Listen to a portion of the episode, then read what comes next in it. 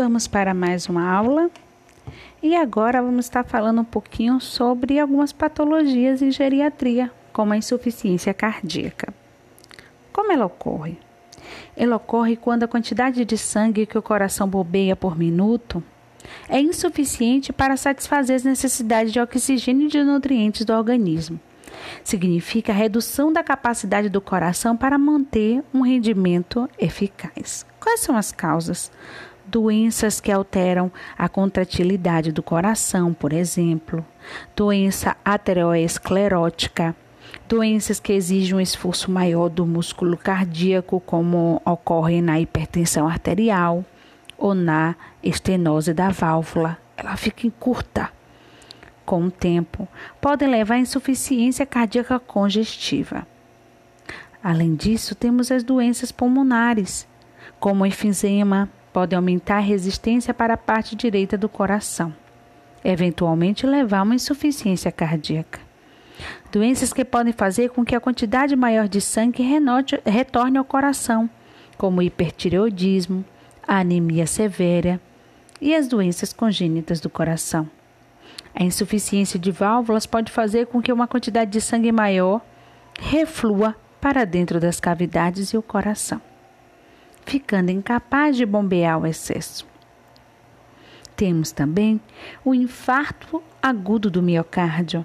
Refere-se à morte da parte do miocárdio, que ocorre de forma rápida ou aguda devido à obstrução do fluxo sanguíneo das artérias coronárias para o coração. O acidente vascular encefálico resulta da restrição de irrigação sanguínea no cérebro, causando lesão e danos nas funções neurológicas. As causas mais comuns são trombos, embolismo e hemorragia. Pode ser um acidente vascular isquêmico, que é a falta de circulação na área do cérebro pela obstrução, ou hemorrágico com sangramento cerebral, provocado pelo rompimento de uma artéria ou vaso. Quais são os fatores de risco para tudo isso, Pro? A pressão arterial é o principal fator de risco de AVC, seja hemorrágico ou não. Não há razões para que nas pessoas de idade mais avançada se aceite como normal o aumento da pressão arterial, ou, pessoa, ou se dê pouca importância a esse controle. A prevenção baseia-se no controle dos fatores de risco, sem identificação e o tratamento da hipertensão, as medidas imediatas mais eficazes nos grupos de risco.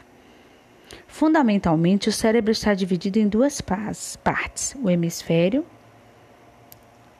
a metade direita, e o hemisfério ou a metade esquerda. Então, o hemisfério direito e hemisfério esquerdo. Cada uma dessas metades é responsável por diferentes atividades. No esquerdo encontra as funções né, de movimento, sensibilidade, já no direito, linguagem.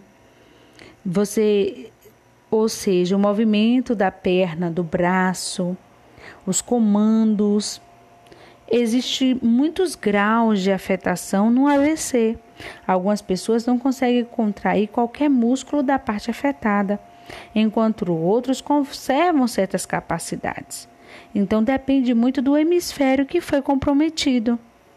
Então, tem pacientes que levam a labilidade emocional, dificuldade na formação compreensão da linguagem, afasia.